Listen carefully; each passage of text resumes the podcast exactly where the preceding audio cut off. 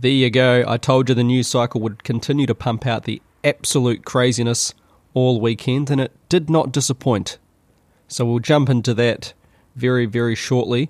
First, I just wanted to mention that I shouldn't read the news right before I do this uh, podcast because it can rile me up, really. The New Zealand government is up to its old jolly nonsense again. So I'll go into that probably tomorrow because I, I won't have time to do it today. And also that I do try and keep the swearing in this show to a minimum. I know it's off putting to a lot of people. And I've been been quite successful with that, and I'll try and continue. I think I've only sworn once on this show in the twenty odd episodes, the twenty odd, definitely odd episodes that I've done so far. So just so you're aware, I will try and keep that to an absolute bare minimum. Okay, well, happy Monday, 11th of July, 2022, and welcome to the Arriving Somewhere with Matt J podcast, commentary, comedy, conversation. The three C's, the three C's, never confuse them with the three K's, as I've previously mentioned, that wouldn't be good. Don't forget, don't forget, don't forget, I don't know what forget is. It sounds dangerously close to another word that I will not be saying today. Although it does appear quite often in The Lord of the Rings, if you have read The Lord of the Rings. Anyway, do not forget do not forget. I'm just getting myself all mixed up. Do not forget to subscribe and like and share and comment. That would be fantastic. And for those that uh, have subscribed, particularly, welcome and thank you. You are champions, all of you. Okay, I'm going to go into the main topic the Great Reset or the Great Rejection, how to push back on totalitarianism. We're going to go into that very soon, but first, the weekend recap. Still need to come up with a little jingle, little little sting for this, so we'll get onto that as soon as possible. Weekend recap. On Friday, I saw this headline. The EU orders. You always love the ter- the word orders. That's always a great sign when you see a government or a world body start ordering around things. We all know that's for our good. EU orders European vehicle manufacturers to install black box device in every vehicle. Well, data is king, people. And we were being warned about this for a long, long time. And here we go. I'm sure there is no potential downsides at all. We'll never discuss the trade offs to putting this in your car and what data is collecting, where you've gone, GPS tracking. Who knows? I mean, the, the mind boggles at the endless possibilities of having a black box in your car, probably hooked up to some sort of system. But that's just me being a conspiracy theorist.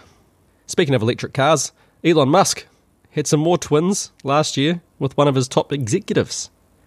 It's in a, another lot of twins. Has he had twins? Someone mentioned that he's already had twins. I'm not sure about that, but maybe he has. Maybe that's his second lot of twins. I'm not sure how many kids he now has. I know that a couple of weeks ago it came out that one of his first or his eldest children that he came out as transgender. Was that correct? Something to look into anyway.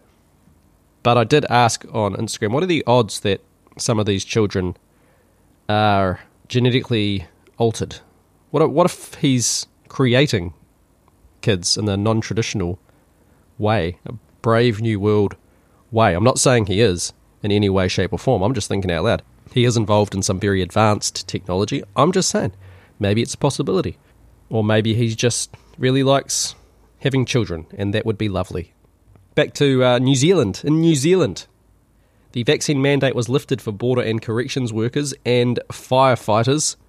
So that's great. I'm not sure why you just don't lift the entire Voldemort medicine, I should have said, Voldemort medicine mandate. Why not lift it for everybody? No, we can't do that because the They've, they've only lifted it for starting to lift it for areas that they're struggling to get workers in, it seems.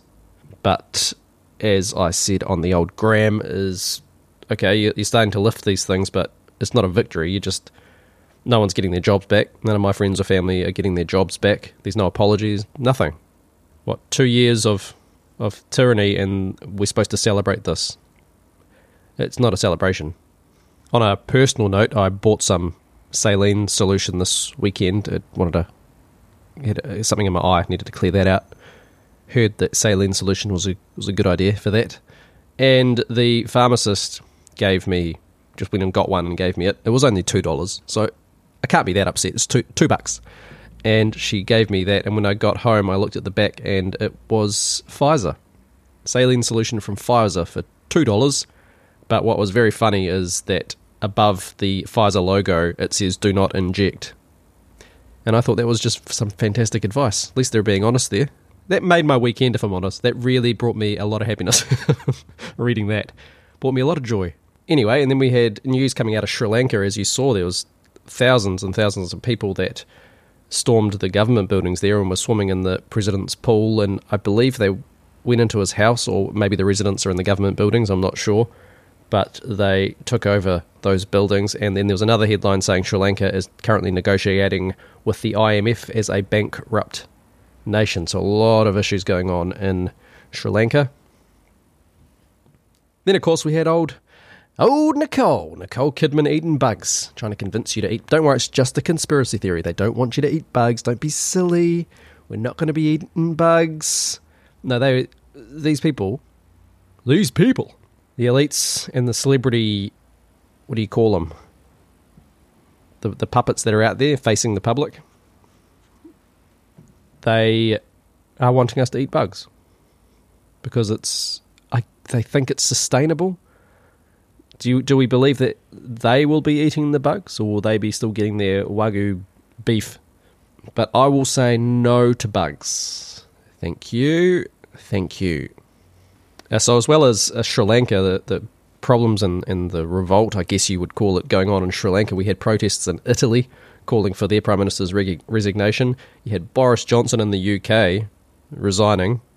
So maybe Boris got a bit confused there. The Italians protesting, and Boris thought, oh, oh, they're after me. So better go out and resign. Good old Boris. Then you had uh, I'm not sure how to pr- pronounce his name, but uh, Shinzo Shinzo Abe from Japan, the former prime minister, was was shot and killed, which is absolutely horrific. So there was a lot a lot of things happening with governments around the world this weekend in particular. And then of course, speaking of governments around the world, good old Joe Biden. We have to play this one. This was fantastic. It is noteworthy that the percentage of women who register to vote and cast a ballot is consistently higher than the percentage of the men who do so. End of quote. Repeat the line. Women are End of quote. Repeat the line. Great stuff. Just call him Joe Burgundy. And lastly, for the weekend recap before I go into the main topic, is this video popped up of this guy. I'm not sure where he's from, Japan or China or somewhere in Southeast Asia. And he just slowly takes off his face. Yeah, he slowly takes off his face. He's peeling off skin and then pulls off a fake nose and starts to wipe all the makeup off. And he looks like a completely different person. So we have what you would say uh, social media or Instagram, TikTok filters happening basically in real life because you cannot tell on that video that that is not his real face.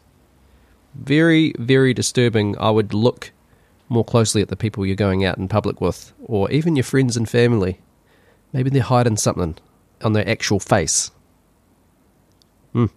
Strange, very strange. Not, it wasn't even. You know, you get the. We've had the whole cosmetic surgery stuff happening for a long, long time.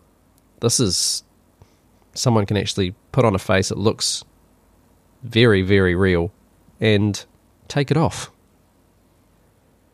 I guess women have been doing that for a long time, haven't they? Sorry, woman. Maybe the men are just getting on board. We are we are trying to be women now. So it's just the next evolution in that stage of men becoming women. Anyway, there you go, the weekend recap. We're going to launch straight into the main topic. Well, what I want to do, I've been saying it for a few episodes, is go into more of this whole great reset idea, which some people still, for some reason, think it's a conspiracy. It's n- it's not a conspiracy. There's literally a book written about it, COVID nineteen, the Great Reset. And if you watch these world organizations and governments and why they're in lockstep with each other and what they're pushing and what's happening in the Netherlands and uh, it's all craziness. I'll go into that on, in several episodes uh, more to do with the Great Reset. But today I, I, kind of wanted to talk about how to push back on it because there's been a, a few really um, great things that popped up over the last few days. And instead of the Great Reset, your options are allow that to happen, or we let that flow continue to go down that stream into that life, or the Great Rejection. And the reason I even this idea even came into my head that the Great Rejection was because a video was posted. Well, the video is called The Battle at Kruger, if you want to look it up. I'm sure it'll be on things like YouTube or Rumble, hopefully.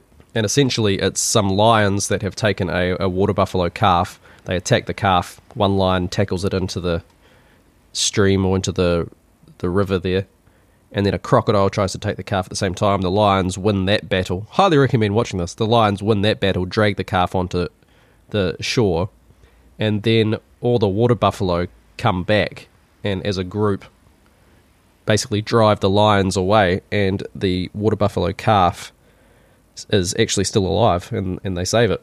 Really amazing video. Highly re- recommend you watching it. But the caption from it says dr sarah Cairns, but i'm not sure. Uh, she that's the account that posted this one. She says the caption underneath was, was just fantastic. Uh, catherine austin Fitts used this vid as an example of the great rejection. Haven't heard that term? If they want to enact the great reset, we can respond with the great rejection, saying, quote, it's about a group of water buffalo have to figure out how to take back who have to figure out how to take back one of the baby water buffalo from a group of lions who want to have it for dinner. So there's the war between the water buffalo and the lions, and it takes a while for the water buffalo to sort of build up their courage and get together and move as a group but you can see they're making each other more courageous, and then suddenly they just bust through and go after the lions. It's about a seven minute video. Anyway, it takes a while for the water buffalo to build up their courage, but that's what we are watching. And that's essentially the idea of the Great Rejection is is that being courageous enough to resist the Great Reset.